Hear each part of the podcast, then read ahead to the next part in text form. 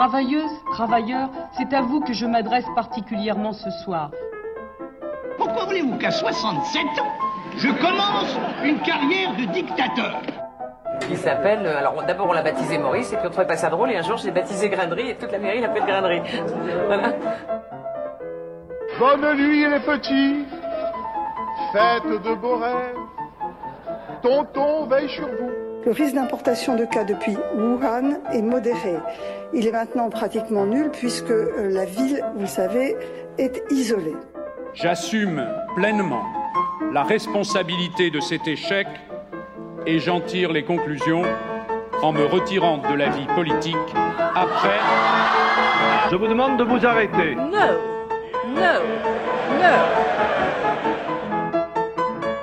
J'ai décidé de dissoudre l'Assemblée nationale. Bonsoir, euh, Radio Temps Rhodes. Bonsoir Osgur. Salut Denis, bonsoir à tous. Bonsoir euh, nos amis, chers euh, fidèles auditeurs du Python Ruténois. Merci de nous accompagner pour euh, ce nouvel et troisième épisode de la trilogie consacrée à Jean Mermoz. Trois mois, trois heures sur Jean Mermoz. On va arriver au bout, on va arriver au bout jusqu'à la fin de l'histoire qu'on a hâte de vous partager. Voilà, et heureusement qu'il n'a pas vécu jusqu'à 90 ans, sinon on aurait fait toute l'année dessus. Oh non, on va pas dire ça quand même. On va pas dire ça. Mais de belles années à, à partager. Exactement. Et là, euh, donc Mermoz qui est né en 1901, et là nous sommes en 1930, où on vous a laissé notre de- de- deuxième épisode de la trilogie. Nous sommes euh, en train, accompagnant Mermoz sur la traversée transatlantique, la première euh, en un seul bloc en avion, à l'Atlantique Sud, parce que l'Atlantique Nord a été franchi par Lindbergh un petit peu auparavant. Et donc c'est Jean Mermoz et son équipage qui essayent de traverser l'Atlantique Sud nous vous avions laissé la traverse, euh, au passage de l'hémisphère nord à l'hémisphère sud. Donc, euh, donc voilà, nous allons reprendre sur ce point-là. Suspense. Vont-ils arriver Vont-ils pas arriver? Ouais, c'est ça. Euh, ils, ont, ils ont vu les vents euh, aller dans l'autre direction. Ils ont passé le poteau noir, qui est véritablement un mur immense d'ima- d'i- d'i- d'images, de, nua- de nuages, d'images noires. Oui, c'est ça. Et euh, ils ont réussi à le passer avec succès. Vont-ils arriver jusqu'au bout? Donc euh, le soleil s'est levé et, et l'équipage est quelque peu fatigué. Ils ont fait un petit détour dès qu'ils ont vu la lumière pour sortir du poteau noir.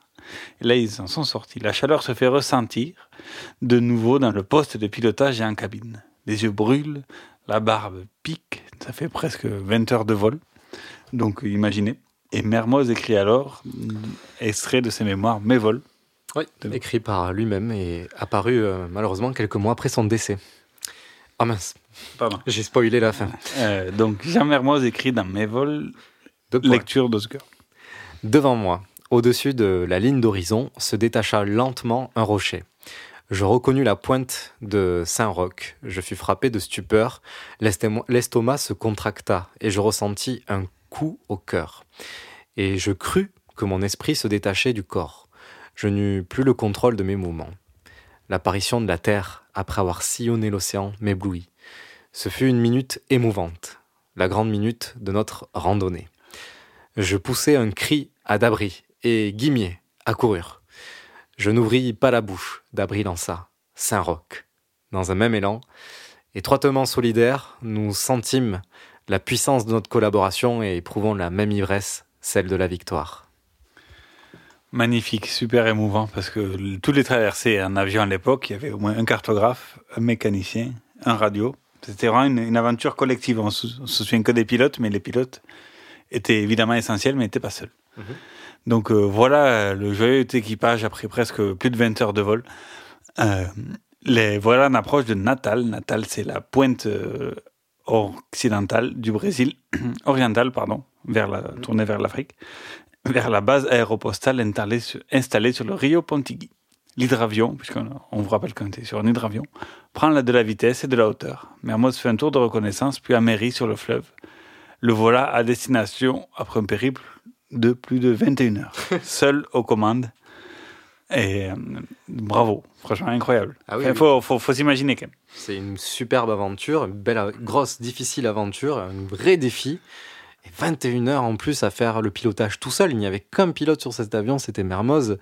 Euh, 21 heures concentrées avec euh, les appareils euh, vraiment précaire de l'époque. Il n'y avait pas de pilotage automatique, euh, pas d'électronique euh, pour faire le, les superbes courbes, euh, pas de radar météo, rien. Vraiment du pilotage, on devait être vigilant à 100%.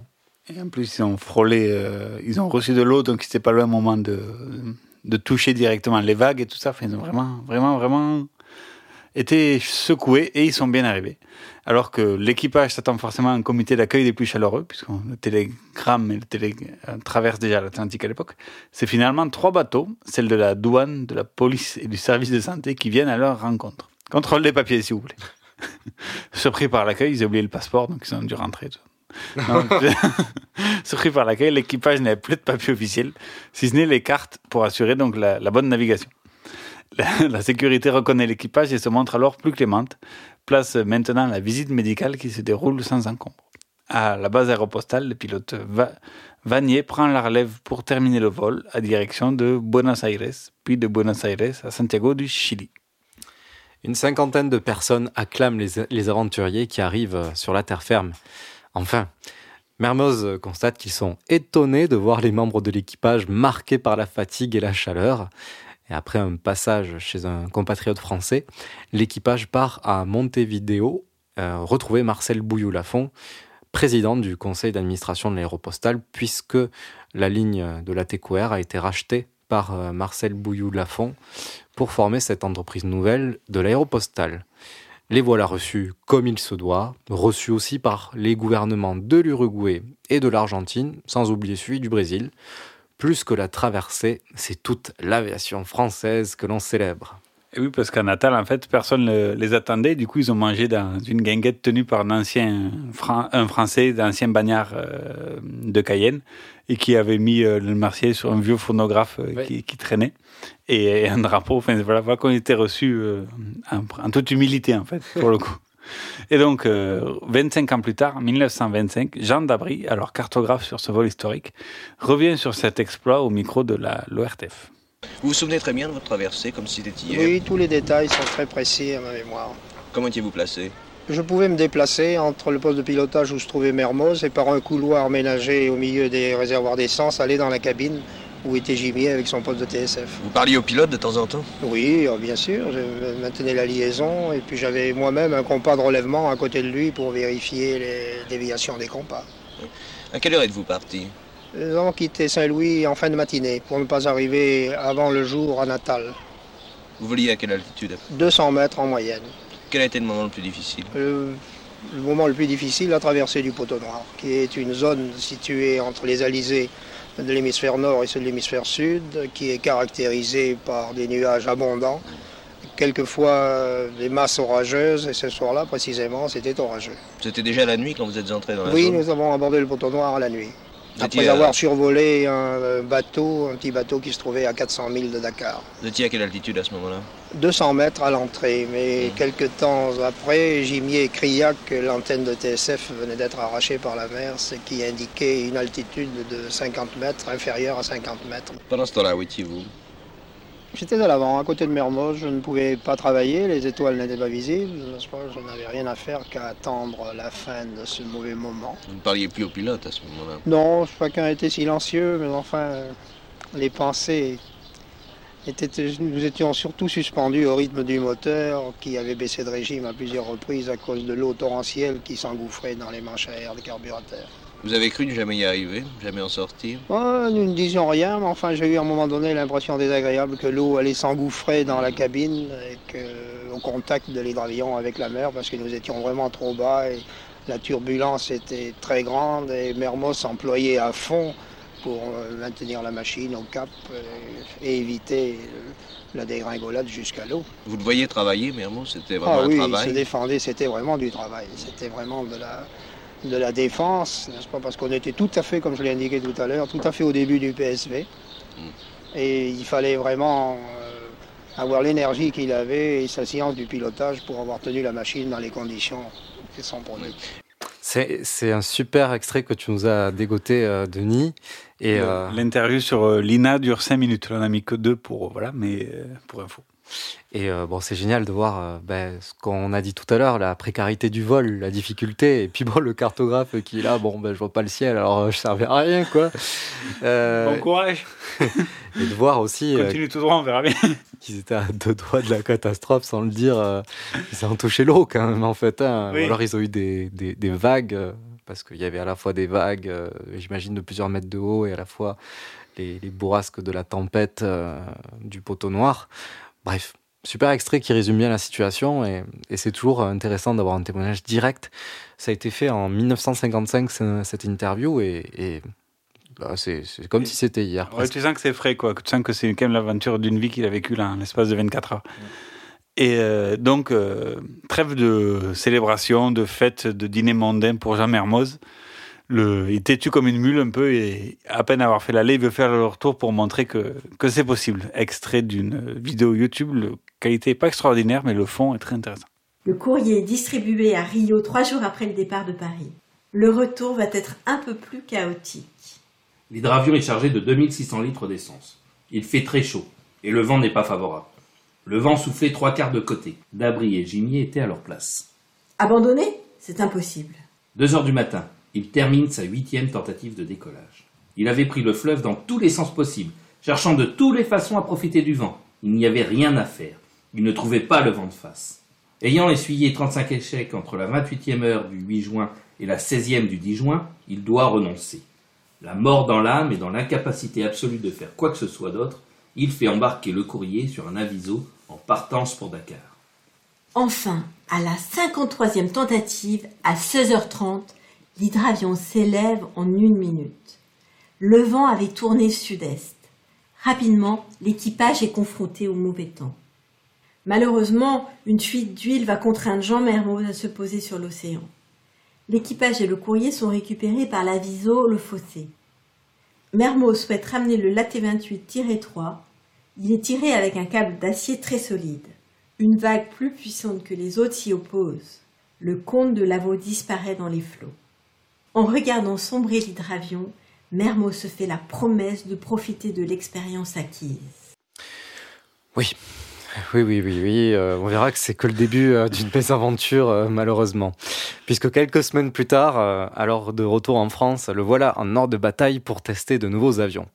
Ce jour-là, c'est au tour d'un autre prototype, d'un Laté 28, la version numéro 8, le Laté 28.8.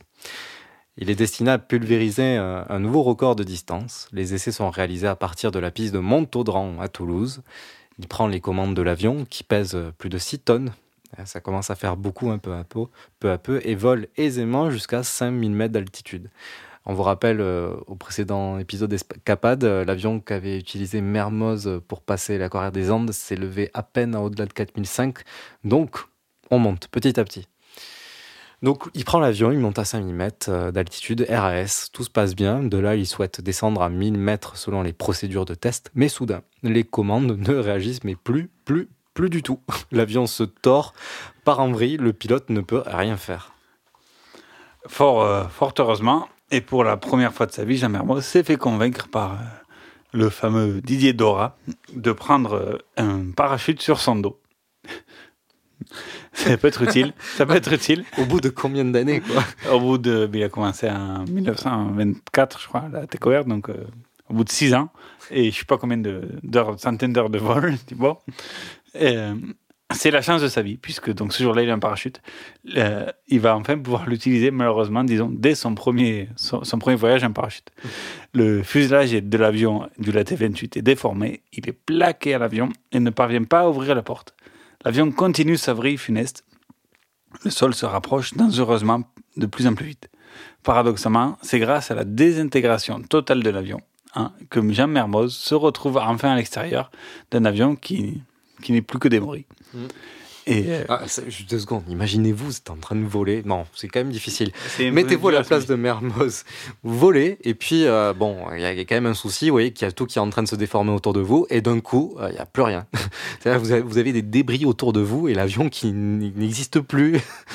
c'est c'est- c'est déstabilisant, je crois. Et tout ça, ça se passe en quelques minutes à peine, quoi. Faut aussi imaginer euh, tout ça. Donc, euh, les, deux- les nombreux débris endommagent sérieusement son parachute. Bien que bien qu'il a une chance de, sur- survivre, Mermoz descend à près de 14 mètres par seconde. Le pilote touche le sol et s'en sort presque mira- miraculeusement avec une côte froissée, des contusions et des déchirements. Recueilli, euh, il, euh, il envoie à sa mère une belle lettre dans laquelle il écrit « Ce n'était pas l'heure ». Voilà, euh, la suite de la troisième partie de l'émission d'Escapade sur Jean Mermoz. On se retrouve dans trois minutes. Et là, on s'écoute Bruno Bloom de Hawaï à Orly. Écoutez bien ce son, c'est tranquille, c'est apaisant. On s'envole grâce à, toi, Denis, qui a dégoté cette musique. Ça annonce la, prochaine partie merci FIP de nous fournir de nombreuses musiques pour nos émissions.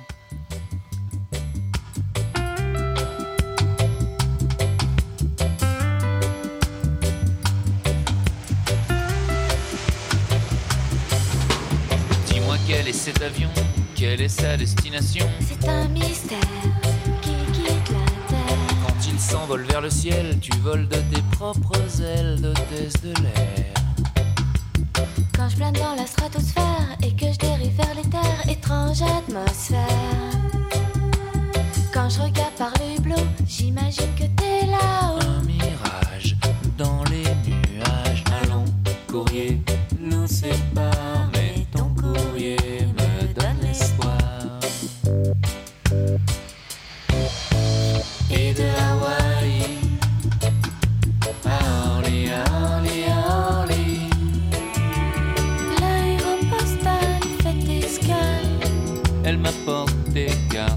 Et de Hawaï À Orly, à Orly, à Orly. L'aéropostale fait escale. Elle des cartes postales. Et quand tu prends tes distances, je relis ta correspondance dans tous les sens.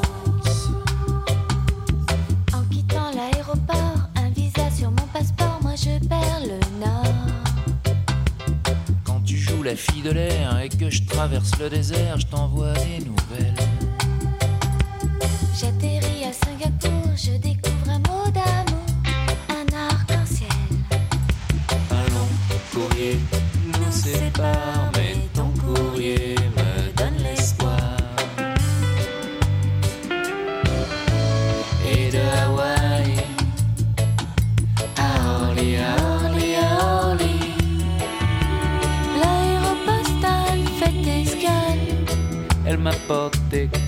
Et de Hawaï à Orly, Orly, Orly. L'aéropostale fait escale. Elle m'apporte des cartes postales. Et de Hawaï à Orly, à Orly, Orly. L'aéropostale fait escale. Elle t'apporte mes cartes postales. Et de Hawaï à Orly, Orly, Orly. L'aéropostale fait escale.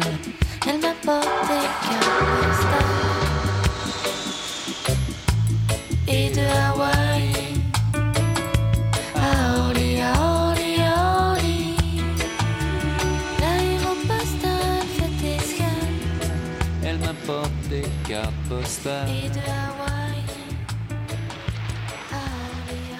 On voyage grâce à Bruno Bloom de Hawaii à Orly euh, sur Radio Temps Rodez, le 107 FM.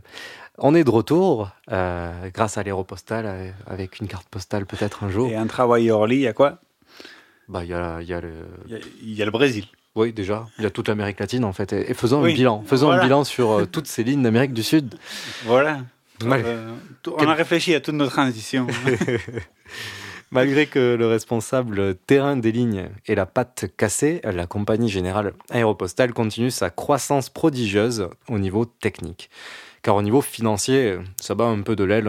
On va, on va y rentrer dans le détail. C'est un mauvais jeu de mots, Osgur. Magnifique jeu de mots. Oui, je, je me demande qui c'est qui a écrit ça. Mais au niveau technique, technologique et humain, l'exploit, le surnaturel est devenu le quotidien des aviateurs, mécaniciens, ouvriers, etc. Oui, parce qu'on aime bien quand même rappeler dans les trois épisodes que cette histoire de l'aéropostale, c'est surtout une histoire collective. Mm. Et euh, donc à son apogée, la ligne générale aéropostale relie donc de Caracas, au nord de l'Amérique du Sud, à la Terre de Feu, donc euh, Ushuaia, en- au sud de l'Argentine, en longeant donc la côte, longeant toute la côte atlantique. Euh, la ligne traverse les Andes pour la ligne donc de Buenos Aires à Santiago du Chili et remonte la côte pacifique de Santiago du Chili jusqu'à euh, Lima et même rentre un peu dans les terres en allant à La Paz, Bolivie ou Asunción de euh, Asunción, Paraguay, et ceci de manière récurrente en moyenne une livraison de courrier par semaine. C'est déjà bon, bon début là, de quelque chose d'assez régulier. En Amérique du Sud, la compagnie générale aéropostale ne va rapidement transporter que du courrier. Logique, si les lignes de transport sont établies, si on transporte du courrier ou autre chose, peu importe. On reste, euh, comme on le rappelle à chaque émission, sur une entreprise capitaliste comme les autres dont l'objectif est en premier chef de faire des bénéfices. Faut livrer du courrier, du courrier et encore du courrier. mais aussi pas que. C'est point qu'on va parler maintenant. Donc, euh, c'est le grand pilote Paul Vacher qui euh, soumet certaines idées à Marcel Bouillou-Lafont et Jean Mermoz. Vacher est le pilote installé en Amérique du Sud qui va inaugurer les principales lignes, c'est-à-dire le pionnier qui fait tous les vols de reconnaissance, voir où on pourrait installer des aérodromes, des entrepôts, euh, poser l'avion en cas d'urgence, les, les points à éviter et tout ça. Donc, c'est le pionnier. Et euh, euh, un exemple, donc sur la ligne qui prolonge l'arrivée de Natal au Brésil vers le nord, vers le Venezuela, Paul Vacher se rend compte que la ligne passe par des zones d'exploitation de mines d'or et autres denrées, notamment en Guyane française. Et donc régulièrement, c'est l'aéropostale qui fait le lien logistique entre, les orpailleurs et autres trafiquants de peaux de caïman, etc., et le marché de Caracas, Venezuela, où sont, revendus tous ces, tous ces objets, légaux et, et peut-être moins légaux. Vacher raconte euh, J'effectuais un premier voyage dans des régions si lointaines et si isolées que euh, leurs habitants n'avaient encore euh, jamais vu d'avion. Aussi furent-ils frappés de stupeur et d'admiration quand ils virent descendre de cette machine rustique. rustique. Il s'agissait d'un LAT-26. Ma femme souriante, près de qui beaucoup d'indigènes s'empressaient avec une ferveur véritable. Nous arrivons à Caracas, bien après l'heure euh, de fermeture des banques. Je n'avais d'autres euh, ressources que d'emporter les caisses d'or chez moi, où je les plaçais la nuit, comme euh, la nuit sous mon lit. Euh, de sorte que je puis dire que pendant trois ans, ma femme et moi, une fois par semaine, avons dormi sous une fortune en or. On peut le dire. Voilà. Donc tranquille, on se balade avec euh, 80 kilos d'or au calme. Tout va bien. Et on dort avec. Et on dort avec. Donc à partir de 1927, la compagnie générale aéropostale va installer un poste de radio et, et d'émissions météorologiques sur l'île Fernando de Noronha, petite île volcanique, mer bleue, île paradisiaque, un peu comme dans Koh Lanta, au large de Natal. Or, cette île, c'est le Cayenne brésilien. C'est paradisiaque pour les photos, mais pas pour, pas pour ceux qui habitent. Hein, Donc c'est un bagne en fait. Euh, un tas de cailloux, loin des côtes, où des différents régimes brésiliens entretiennent 40 à 50 euh, bagnards permanents, souvent des prisonniers politiques. Ce poste radio avancé va aussi permettre à terme de mieux guider les avions qui feront la traversée régulière, mais aussi avertir le poste de Natal de l'avancée de la météo, etc. On peut quand même remarquer qu'ils aiment bien tout ce qui est à base de prison et de bagne, puisque euh, à Cap Juby, euh, et c'était aussi euh, un ancien poste de prison euh, des Espagnols, si je me trompe pas, je ne sais plus de. Voilà, c'est ça. Donc, euh, point commun entre l'aéropostale euh, et les délinquants, les bâtiments qui les hébergent. Euh, qui étaient les délinquants d'ailleurs? En même temps, euh, ben là, c'est des prisonniers politiques en l'occurrence. Mais. euh, Non, mais c'est peut-être aussi les pilotes.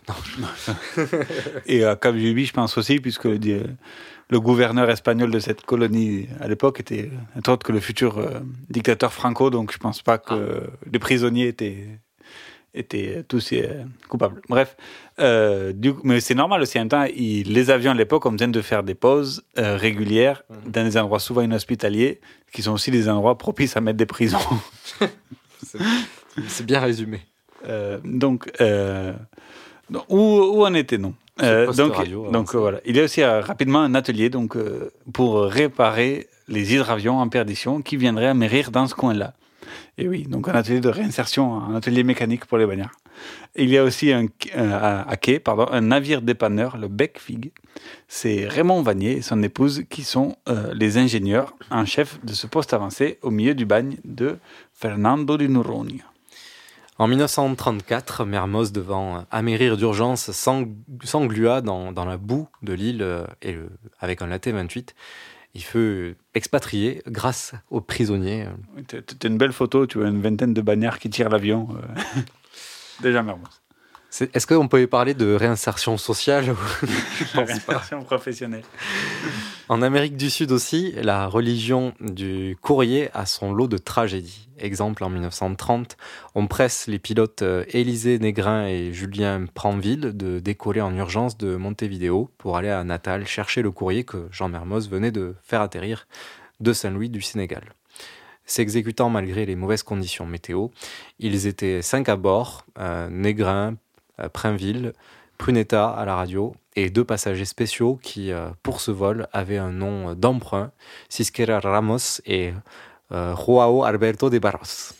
Bravo, quelle belle maîtrise du, du, portugais. Et donc, donc ça, c'est leur vrai nom, leur nom d'emprunt, on ne les a pas retrouvés.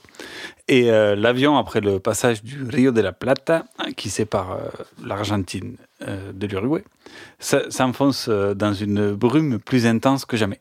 Rapidement, l'avion touche la mer, s'ouvre et se désagrège. Lentement, il coule. Les trois pilotes, mécano et radio, sacrifient leur bouée en caoutchouc qui leur sert de, euh, coussin en fait. En fait, c'était plus un coussin en caoutchouc qu'ils avaient sous les fesses. Ils s'en servent de bouée dans le naufrage. Mais malheureusement, tous succombèrent. Seul Joao Alberto de Barros survécut par miracle. Le corps de Julien Prinville fut recueilli quelques heures après le naufrage et celui des trois autres euh, le lendemain, amené par, par la mer. Ce bon vieux Joao euh, Alberto de Barros fut un des leaders de la révolution d'octobre 1930 au Brésil et plus tard gouverneur de la région de Sao Paulo. Comme quoi, une destinée euh, toute particulière, cette révolution d'octobre de 1930 qui mit en pause les activités de l'aéropostale pour un temps. Voilà. Il voulait pas ben, révolution, forcément, c'est pas bon pour le business. À ceci s'ajoute euh, le fait qu'en décembre 1930, des bouleversements ministériels empêchent le renouvellement de la concession d'exploitation et la garantie de l'État de nouveaux emprunts. Depuis ce début 1930, l'aéropostale fait face à une crise de trésorerie intense et demande de l'aide à l'État français qui refuse. C'est le début de la crise économique au sein de l'entreprise, comme c'est le cas d'ailleurs partout dans le monde. On est en sortie de la crise de 1929. Oui, exactement. Même si en Europe, en tout cas, parce que là on parle de l'État français, en Europe et en France, en tout cas, elle arrive plutôt en 1932. C'est moins instantané que, les crises d'aujourd'hui. Mais Jean Mermoz a, avec ses exploits personnels et collectifs, laissé une trace indélébile au cœur du continent sud-américain. Tant et si bien qu'il y a encore quelques années, une exposition Jean Mermoz était organisée à l'ambassade de France de Brasilia. Ici, écoutons euh, Joseph Kessel, grand auteur et grand ami de Jean Mermoz, nous parler de Jean Mermoz dans un entretien à la RTF, la radio d'État, en 1949. En Amérique du Sud, c'est vraiment un souvenir énorme et qui demeure jusqu'à présent. Pour écrire ce livre sur lui dont vous parliez tout à l'heure, j'ai essayé de suivre sa trace, j'ai été jusqu'à la Terre de Feu, j'ai été au Chili, et partout on trouve ce qui est aussi émouvant que euh, le monument dont parlait Dabri il y a une seconde, des traces de ferveur populaire. Il y a des bars Mermoz, il y a des stades Mermoz. Mermoz est devenu un citoyen d'honneur et presque naturalisé dans toute l'Amérique du Sud. Mais je crois qu'à la différence de ce qui existe pour d'autres, dont le nom a été attribué à des rues, à des places et à des stades, euh, dans le cas de Mermoz, il n'était pas nécessaire de, il n'était pas utile qu'il y eût cette euh, matérialisation, cette concrétisation, si je puis dire, pour que son souvenir demeure. Ça, assurément.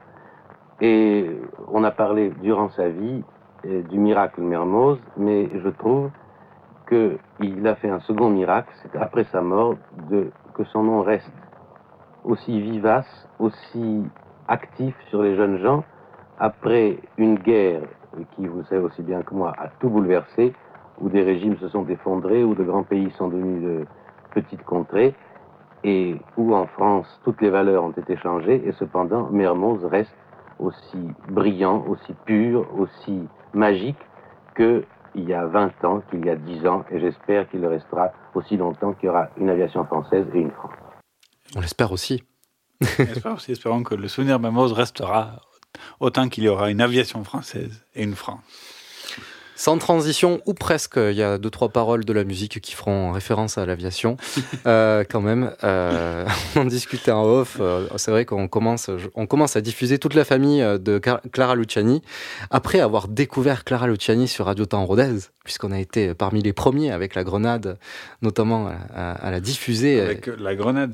Oui, Grenade, euh, c'était une... La chanson Oui, la Ah, d'accord, chanson. je pensais le, le pays, la Grenade. non, non, non, du tout. Avec la Ah, chanson. le pionnier. Avant, t'es avec le pays de la Grenade. Ça, les Grenadiers. Non, non, non, non. Et nous Eh bien, écoutez, alors elle n'est pas inconnue, mais elle a également sa sœur euh, aînée qui s'appelle Ella, qui fait une chanson euh, qui s'appelle Mortel. On va voir si le, le destin va être autant pour, pour, euh, pour Mermoz. En tout cas, voilà, on diffuse cette chanson de la sœur de Clara Luciani sur Radio Temps Rodez. On revient tout à l'heure, dans une minute ou deux.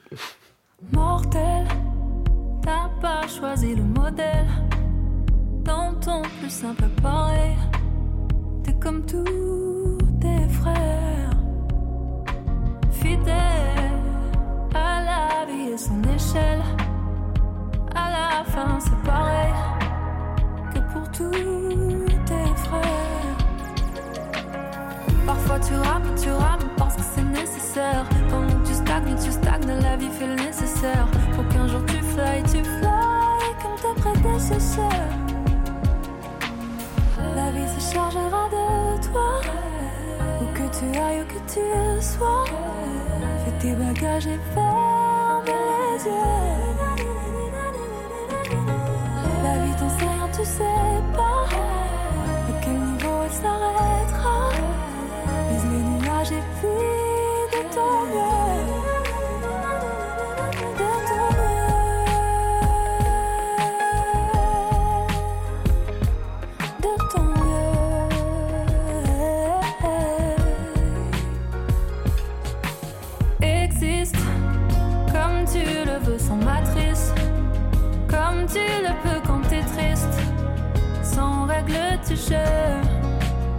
Ah,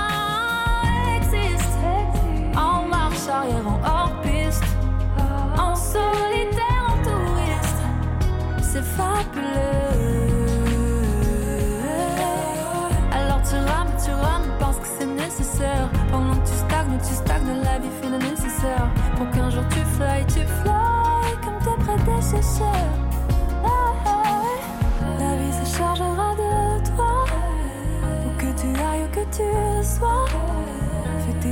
Bagages et ferme les. La vie t'enseigne, tu sais. À quel niveau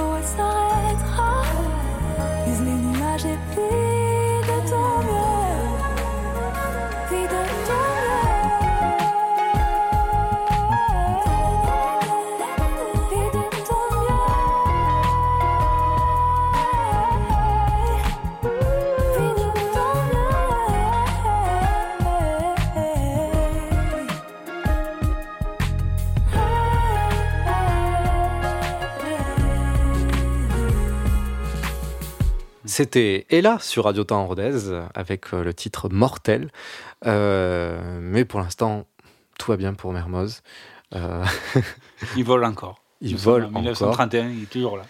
Et euh, on va faire un petit, un petit détour sur la situation de crise que passe l'aéropostale. Petite zone de turbulence pour l'entreprise de Marcel Bouillou-Lafont. Malgré les prouesses techniques de l'aéropostale, il se murmure que l'entreprise est proche de la faillite. Petit murmure. Nous sommes au début de l'année 1931 et le chef d'entreprise euh, Marcel Bouilleux-Lafont est sur la sellette. Il n'est pas seulement à la tête de cette belle entreprise, mais également d'autres entreprises aéropostales d'Amérique du Sud. Il a développé des sortes de filiales, gère l'administration des ports de Bahia, de Rio de Janeiro, exploite une partie des chemins de fer brésiliens, crée une banque, euh, voilà, entre autres.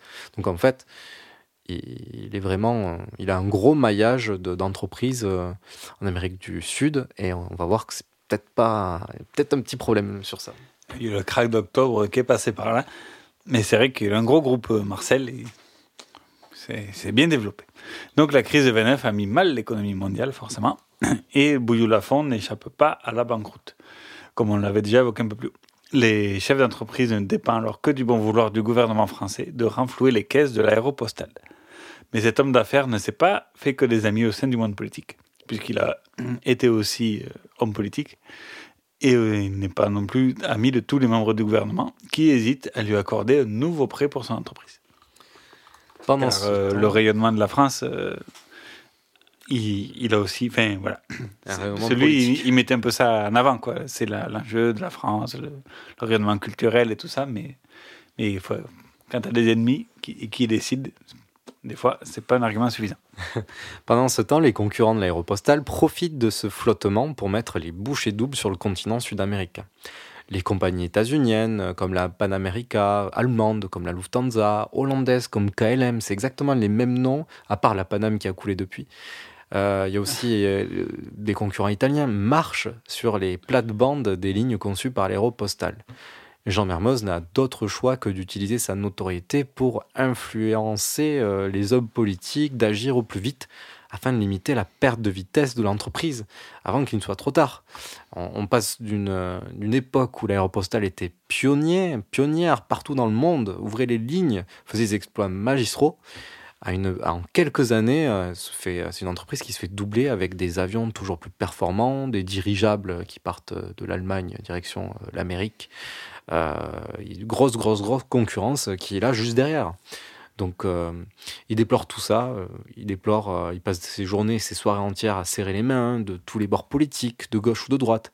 Rien n'y fait. Il déplore la lenteur et la lâcheté des décideurs qui ne prennent pas conscience de l'enjeu, selon lui, hein, parce qu'il en plein dedans, Mermoz, mais, mais c'est vrai que les Parisiens qui s'occupent plutôt de, leur parti politique et, de, leur, politique tout court sont peut-être un peu déconnectés de tout ça.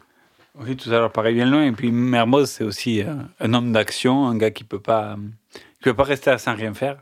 Et là, il est plus ou moins cantonné à Paris puisque euh, la ligne tourne au ralenti. Et il, veut, il a besoin d'avions plus puissants pour aussi assurer la, traversée transatlantique régulière et tout ça. Donc, euh, donc il, il tourne un peu en rond et, et il se sent un peu impuissant. Et donc, ça le. C'est pas la, plus, la meilleure période de sa vie, pour, pour, dire, pour dire ça. Et euh, pour couronner le tout, le fils de l'homme d'affaires Marcel Bouillou-Lafont commet l'irréparable. Il accuse les détracteurs de l'entreprise de son père d'être vendu à l'Allemagne. Oui. C'est très très risqué. Ça, c'est c'est un pari, mais qui n'est pas toujours gagnant. Puisque l'Allemagne, qui, qui concurrençait, donc, comme tu l'as dit aussi, les lignes euh, avec des, les dirigeables, qui eux étaient plus sur la partie dirigeable. Et donc, euh, pendant son procès, le fils ne peut admettre que ne peut qu'admettre que les soi-disant preuves ne sont que des faux, des faux montés de toutes pièces, et la crédibilité forcément de son père finit de s'effondrer. Le gouvernement français ne laisse pas le choix. L'aéropostale dépose le bilan. Nous sommes alors le 28 mars 1931. Tout, tout, tout au final allait super vite. L'État décide de racheter les parts et de nationaliser d'autres compagnies aériennes afin de regrouper les forces aériennes civiles au sein d'une entreprise administrée directement par des fonctionnaires d'État. Air France est donc née. Mm. À l'époque où nationalité, nationalisé n'était pas un gros mot. Euh, pilotes et salariés de l'aéropostale pour poursuivre alors l'aventure sous ce nouvel étendard qui a pour base dorénavant le Bourget. Mais Mermoz se voit promis d'une place plus importante au sein de la nouvelle organisation. Et aussi, pendant tout ce temps d'inactivité, Mermoz il faisait des vols réguliers sur, euh, sur le Toulouse-Alger, sur, euh, sur- Voilà, il, il, Il s'occupait quand même, il faisait aussi des, des records de distance et tout. Eh ben voilà, on va, on, va, on va en dire un peu plus. Pendant que l'aéropostale croule peu à peu sous les dettes euh, du groupe de Marcel Bouilleux-Lafont, on vous fait un petit parallèle, Mermoz souhaite coûte que coûte poursuivre son rêve, traverser d'une traite l'Atlantique, que ce soit d'ailleurs entre Paris et New York, ou bien Paris et Buenos Aires. Ami du constructeur d'avions Bernard, il travaille d'arrache-pied pour perfectionner les engins promoteurs de la compagnie. Euh, grâce à l'un de ces avions, Mermoz embarque euh, pour Oman et réalise un record de distance sur circuit fermé. Donc il tourne, il tourne, il tourne, il tourne. Et il reste en vol ni plus ni moins que 57 heures. C'est combien euh, Deux jours et demi? C'est un truc de fou, quoi. C'est incroyable. C'est. deux, deux jours et demi. euh, Et puis à l'époque, c'est des exploits physiques, quoi. Il n'y a pas de pilotage automatique. C'est. Puis ça doit être vraiment chiant, hein, de tourner en rond comme ça. Bon, bref. Mais il a battu euh, plusieurs records comme ça de, de distance, euh, mais comme on l'a parlé euh, précédemment.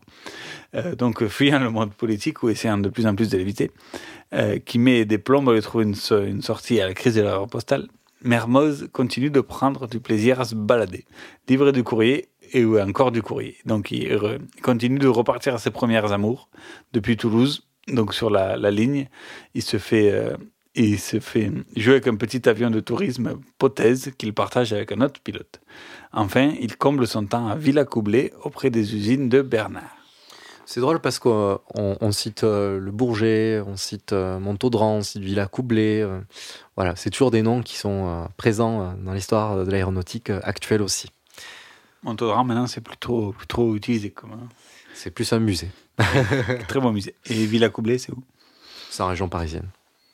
Euh, je crois qu'il y a une base militaire. euh, où il me semble que, que je ne sais pas si par exemple les, les, lorsque les otages sont ramenés en France, ils vont au Bourget, je pense, mais peut-être aussi à Villacoublay. Mais je crois qu'il y a une base militaire là-bas. Voilà, une base euh, de haute importance. Ce dernier, euh, donc euh, Bernard, a d'ailleurs quelques soucis financiers à combler. Jean Mermoz n'hésite pas à mettre euh, les mains aux poches afin de payer les équipements euh, de radio, TSF, et l'assurance de l'entreprise. Il emprunte pour cela 200 000 francs et vend son, euh, son petit pothèse, son avion euh, avec qui il faisait joujou. Ça vient de loisir. Ouais, le voilà plus que jamais lié à ce constructeur prometteur. Vous voyez l'engagement qu'a Mermoz euh, à faire son maximum pour développer un avion parce que il a ce rêve fou d'aller euh, de l'autre côté de l'Atlantique. Il est convaincu que ses sacrifices paieront et qu'il pourra voler à bord d'un Bernard pour un trajet transatlantique. Mais les efforts sont vains. Mermoz s'aperçoit que le Bernard vibre et se déforme en vol. Il a déjà connu ça. Ouais, euh, et c'est très mauvais signe. Sauf que là, Mermoz, il est complètement ruiné et ne peut plus donner davantage à l'entreprise. Et l'État n'aide pas davantage euh, l'en- l'entreprise, donc euh, le pilote est complètement au fond du, du il est désespéré. Voilà, donc ça, rend cette époque compliquée. Il sacrifie tout, tout pour l'aviation, comme toute sa vie depuis 1920, depuis qu'à 19 ans qu'il est parti faire son service militaire. Toute sa vie est, le sacrifice pour la cause de l'aviation. C'est parfois alors qu'on qu'on se sent plus bas que terre que l'espoir renaît. Et en parlant de René, Jean Mermoz rencontre en 1903 un jeune ingénieur audacieux, Monsieur Cousinet René. Euh, revenons quelques années en arrière. Euh, sorti de l'école d'ingénieur des arts et métiers, M. Cousinet débute dans l'aviation militaire en tant que sous-lieutenant observateur. Affecté au Bourget, il dessine un avion novateur pour l'époque, équipé non pas de moteur, comme habituellement, de monomoteur, mais de trois moteurs, donc un trimoteur, ce qui est absolument euh, novateur. C'est tout simplement le premier ingénieur qui propose cette solution, qui deviendra par la suite le standard international sur les vols de longue distance. Car Ah oui, et puis puis même, euh, Un trimoteur, c'est important. En fait, l'idée, tu vas en parler Exactement, je, je Ah me permets de prendre la parole parce que ça me, ça me tient à cœur. Parce que c'est le fait d'avoir trois moteurs en cas de panne. Ben, en fait, c'est bête, hein, mais les deux moteurs peuvent prendre le relais, comme si de rien n'était, et ainsi poursuivre le vol en toute sécurité. Alors, Parce qu'il est conçu qu'un moteur puisse au moins tirer l'avion s'il est tout seul. Peut-être pas aussi rapidement, peut-être pas tout ça. Oui. Alors, euh, à l'époque, les moteurs n'étaient pas aussi performants que maintenant, donc il était quand même euh, beaucoup plus serein d'avoir euh, deux moteurs euh, disponibles s'il y avait un moteur défaillant. Comme vous pouvez le constater, à l'heure actuelle, quasiment tous les avions n'ont que deux moteurs, parce que si on a un moteur en panne, le deuxième peut facilement permettre le pilotage. Euh, Il y a aussi quelque chose qui fait la différence entre les avions modernes et les anciens avions, c'est l'électronique. Et donc euh, l'électronique peut euh, compenser très facilement euh, le- les différents... euh, bah, si vous avez un moteur, l'avion il va, diriger, il va se diriger naturellement vers une direction. Et euh, l'électronique va permettre d'éviter au pilote de se tracasser pour pouvoir euh, gérer le pilotage s'il y a un problème sur un moteur. Alors qu'à l'époque, c'était en plus compliqué. Euh, voilà pourquoi il y avait trois moteurs. Voilà. Et cousiné conçoit également l'avion, de telle sorte à ce que le mécanicien en vol puisse accéder à un maximum de systèmes de l'avion afin de le réparer, mais en plein vol, pendant que le pilote continue son vol. Ce qui est génial en termes de maintenance parce que un petit pépin qui peut intervenir sur avion, euh, et pas besoin de- d'amérir, d'atterrir, euh, ça se fait euh, direct en live. Quoi. Une petite fuite d'huile, hop, on la, colmate et c'est reparti. Outre une efficacité et une sécurité accrues, les avions cousinés sont plus puissants, plus rapides, permettant l'utilisation de ces engins pour des vols transatlantiques. Mais le jeune ingénieur de 24 ans n'a ni usine, ni héritage, ni argent. Il peut donc compter sur ses camarades militaires qui, attirés par l'audace du jeune entrepreneur, trouvent peu à peu les fonds nécessaires pour développer, euh, le pour développer son projet et donc le premier prototype. Le premier avion qui sort des usines en 1927 se nomme euh, l'Arc-en-Ciel et a clairement l'ambition de relier euh, Paris à New York. Alors que les vols se passent bien, son ultime essai est fatal à ce premier exemplaire. C'est dommage. L'avion vacille et s'abat au sol, son pilote meurt sur le coup. Alors que Cousinet se remet péniblement de cet échec, il trouve in extremis euh, de nouveau les financements pour construire un deuxième exemplaire. La malchance, malheureusement, fait des siennes. L'usine brûle avec l'avion. C'est d'une tristesse. Heureusement, grâce au soutien de la banque coopérative, il a dehors aussi une bonne assurance, j'espère. René Cousinet a une troisième et je pense une dernière chance de concevoir l'arc-en-ciel. Euh, exemplaire numéro 3. Nous sommes en 1933. Le haut fonctionnaire Raoul Dautry conseille alors Cousinet d'embaucher Jean Mermoz pour la tentative du vol transatlantique. Mais le jeune ingénieur n'est pas du même avis. En confiant le vol à Mermoz, il sait que le pilote sera la vedette de l'exploit et non l'entreprise. Mais après une rencontre entre les deux audacieux, Cousinet comprend que l'exploit ne peut se faire qu'avec une personne aussi brillante que Jean Mermoz, et ce premier repas est le point de naissance d'une forte amitié entre les deux personnages. Les deux hommes s'entendent à merveille et perfectionnent de jour en jour l'appareil qui bat des records de vitesse. Alors, peut-être que ça vous fait sourire, mais imaginez quand même pour l'époque, 200 km/h, c'est juste énorme. Une amitié est née, Mermoz retrouve son enthousiasme et sa niaque d'aventurier, euh, lui qui sort d'une passe où il se demandait euh, ce qu'il allait, faire un jour avec son, ses amis de Bernard qui sont en train de, couler comme jamais, une aéropostale qui, disparaît. hein. C'est clair, là, il, il retrouve toute la fougue de sa jeunesse, lui qui a alors 31 ans, le 16 janvier 1933, alors que Mermoz et Cousinet ne se connaissent que depuis quelques semaines. Les voilà accompagnés du copilote Cartier, du navigateur, Mayou, du responsable de la radio manuelle et du mécanicien Jousse à bord de l'Arc-en-Ciel. L'avion décolle à l'aube de Saint-Louis du Sénégal. Grâce à la vitesse de croisière imbattable, les vols à Natal, il arrive à Natal en seulement 14 heures dans un vol d'une tranquillité insolente. Il a même presque roupillé tellement il s'ennuyait. Et euh, au lieu, de, au lieu des, des 24 heures du, 23 heures du premier vol, le, le poteau noir et tout ce qu'on vous a raconté. Le vol est d'une banalité extrême et, d'une et une immense réussite, et un gros coup de pub pour Cousinet et un argument de taille pour assurer la sécurisation de la ligne transatlantique au sud. L'avion part ensuite à Buenos Aires, puis à sa destination finale à Natal. Malheureusement, l'état de la piste empêche le vol retour immédiat vers l'Afrique. Les travaux sur la piste prennent 4 mois, obligeant l'arc-en-ciel à rester au sol. Et entre-temps, c'est là où on raccroche nos wagons, si je peux me permettre, l'aéropostale cède sa place à la nouvelle entreprise Air France. L'arc-en-ciel arrive aéropostale et redécollera Air France. Et euh, une fois les travaux effectués, donc parce qu'on est quand même dans des zones tropicales, Mermoz est de retour à Natal, soucieux d'effectuer un vol-retour qui doit marquer au sein une nouvelle entreprise nationale. Le célèbre mécanicien Colno, l'ami toujours, remplace Jus malade. Après quelques modifications et maintenance sur l'appareil, les voilà prêts au décollage. Nous sommes le 15 mai 1933. Au large de l'Afrique, une panne sur le radiateur, euh, euh, sur le radiateur d'un des moteurs. Donc, qu'à cela ne tienne, l'incident est mineur compte tenu du fonctionnement des deux autres réacteurs. Donc, comme quoi le système marche. Mermoz adapte le pilotage forcément en conséquence. Mais euh, pour lui, c'est une banalité. Après ce qu'il a vécu, euh, après une escale à Dakar, les voilà de retour au Bourget sous une pluie d'acclamations et de discours. Par la conception de cet avion époustouflant et pourtant élaboré sept ans plus tôt, l'aviation et Air France entrent dans une nouvelle ère. Oui.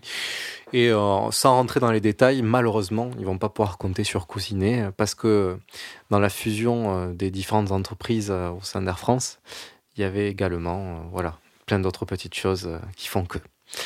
Devant l'abandon de la puissance publique, on va parler cette fois-ci. euh, ouais, voilà, on va parler de, de ce qui s'est passé sur. euh, tu veux prendre la parole peut-être, Denis? Oui, pardon, bah, du coup, on va entendre le dernier chapitre. Oui, parce que je te, je te- je te vois me regarder, Ouais, tu as quelque chose à me dire. Un petit, petit, petit. Donc, dernier chapitre. Donc, euh, voilà. Euh, pardon. Donc, on va parler de l'activité politique de Jean Mermoz, puisque c'est un peu la page sombre un peu de la fin de sa vie. Mhm. Et euh, lui qui n'a jamais été vraiment politisé, c'est à cette période qu'il se tourne vers les, les mouvements des croix de feu, des colonels de la roque. Ce mouvement d'extrême droite, proche des idéaux mussoliniens fascistes dont il se réfère, prend un discours très nationaliste qu'il faut redonner à la France les moyens d'exister sur le concert des nations, investir dans le prestige de la France, etc. Ok. Et désorienté, dépité, Mermoz euh, se laisse prendre dans les mailles du filet des croix de feu. Ils ont bien capté l'importance du poisson qu'ils viennent de pêcher et vont utiliser Mermoz et sa notoriété à dessein. Le, poste, le pilote va proposer une série de conférences, d'articles de presse et autres. Comme l'explique bien Kessel dans sa biographie, c'est plus un égarement pendant une période où Mermoz se sentait inutile, désorienté, comme on en a parlé juste avant. C'est plus ça qu'un qu'un vrai engagement politique euh, dans sa part, puisque l'engagement politique serait vraiment d'extrême droite, fasciste. Oui, puis il aurait été engagé politique bien plus tôt.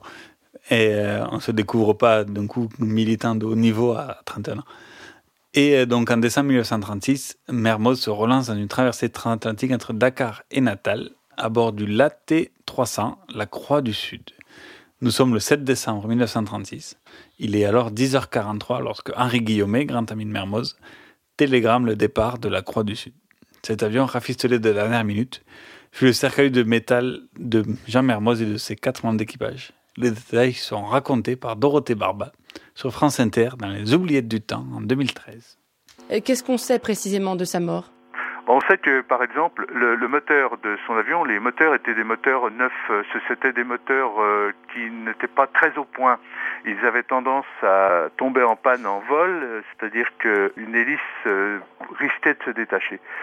Et il se trouve que Mermoz, qui ne pilotait pas hein, ce jour-là, c'était le Pichaudou, qui était un grand aviateur, qui était le commandant de bord, est revenu se poser après une heure de vol.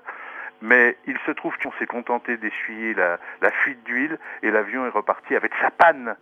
Alors ce qui surprend toujours, c'est pourquoi Mermoz a accepté de repartir, sachant que l'avion développait une panne, qui avait déjà rencontré son ami Guillaumet. Guillaumet était revenu avec un avion dont l'hélice pendait. Là, on sait que l'hélice est rentrée dans l'avion. Elle est rentrée dans le logement du radio, ce qui fait que le radio a été sans doute tué sur le coup.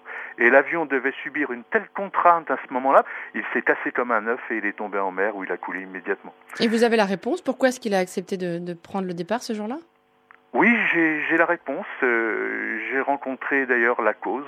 C'est une jeune femme, enfin à l'époque c'était une jeune femme, que Mermoz avait rencontrée en septembre euh, 1936, à l'époque où tout allait mal pour lui.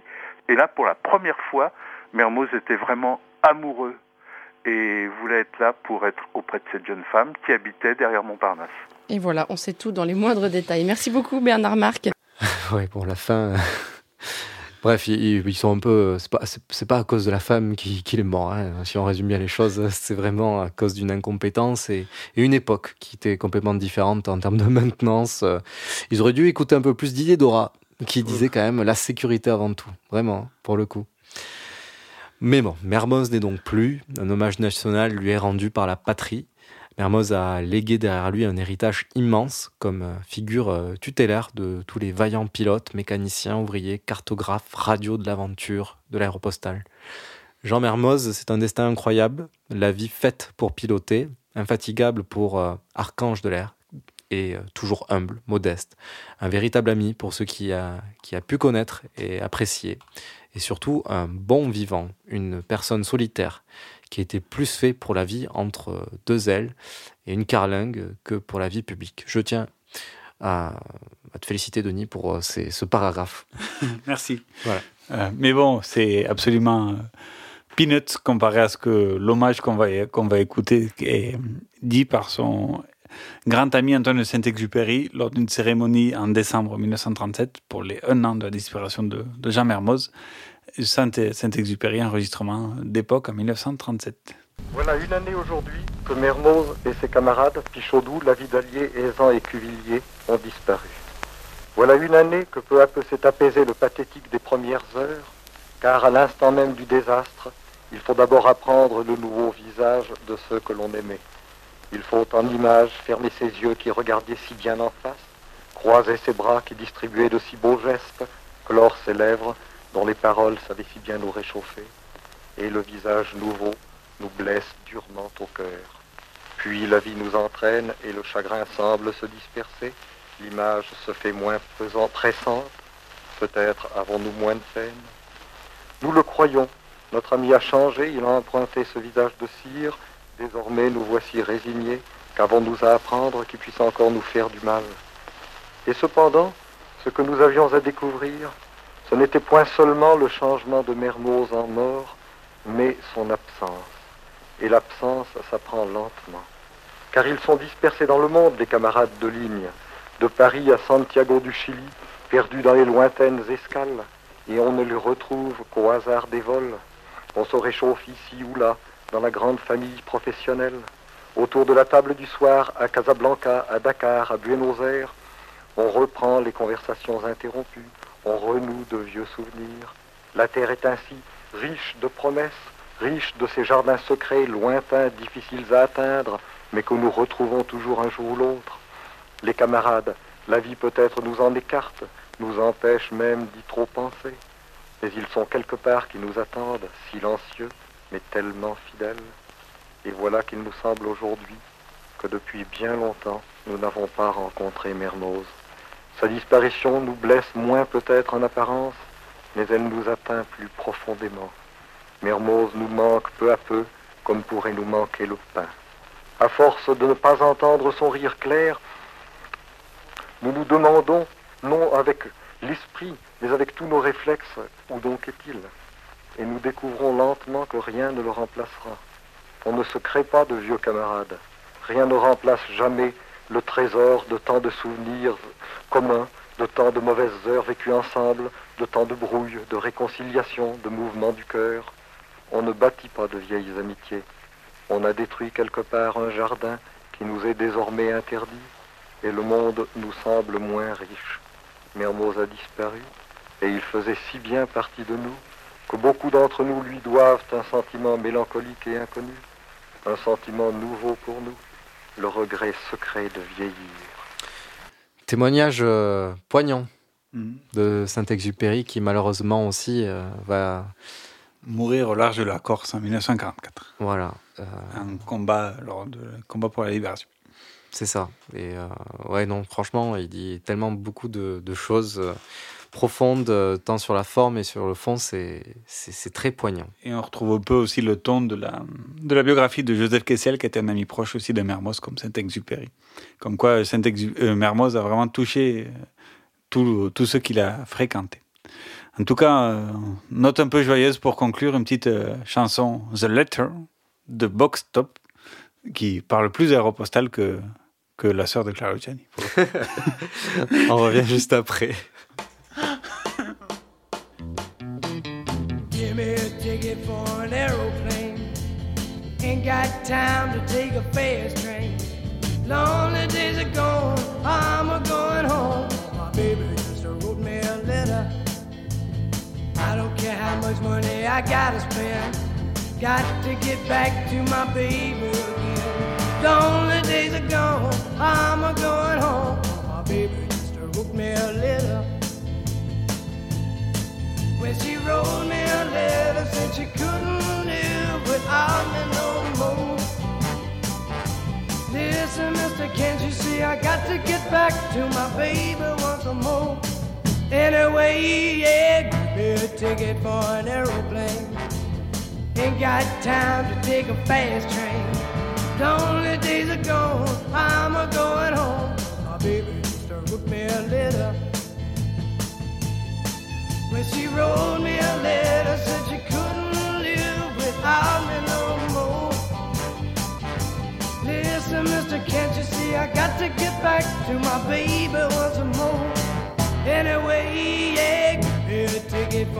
J'espère que pour conclure cette émission, vous avez apprécié la chanson en stéréo, comme nous ici. Merci de nous avoir écoutés pour ce troisième et sûrement dernier épisode sur Jean Mermoz. Je pense qu'on ne peut pas faire plus. Euh, si vous, aimez vraiment Jean Mermoz, alors vous avez euh, sa, sa biographie, euh, vous avez aussi la biographie de. Kess- Mes vols, vous avez aussi la, la biographie de, de Kessel. Vous pouvez aussi visiter euh, les musées comme l'Envol des Pionniers à, à Montaudran à Toulouse. Et sinon, réécoutez nos podcasts sur SoundCloud, sur Spotify, sur Deezer. Et puis on vous retrouve de toute manière le mois prochain. On vous souhaite de bonnes vacances. Et de bonnes fêtes de fin d'année. À très très vite. Travailleuse, travailleur, c'est à vous que je m'adresse.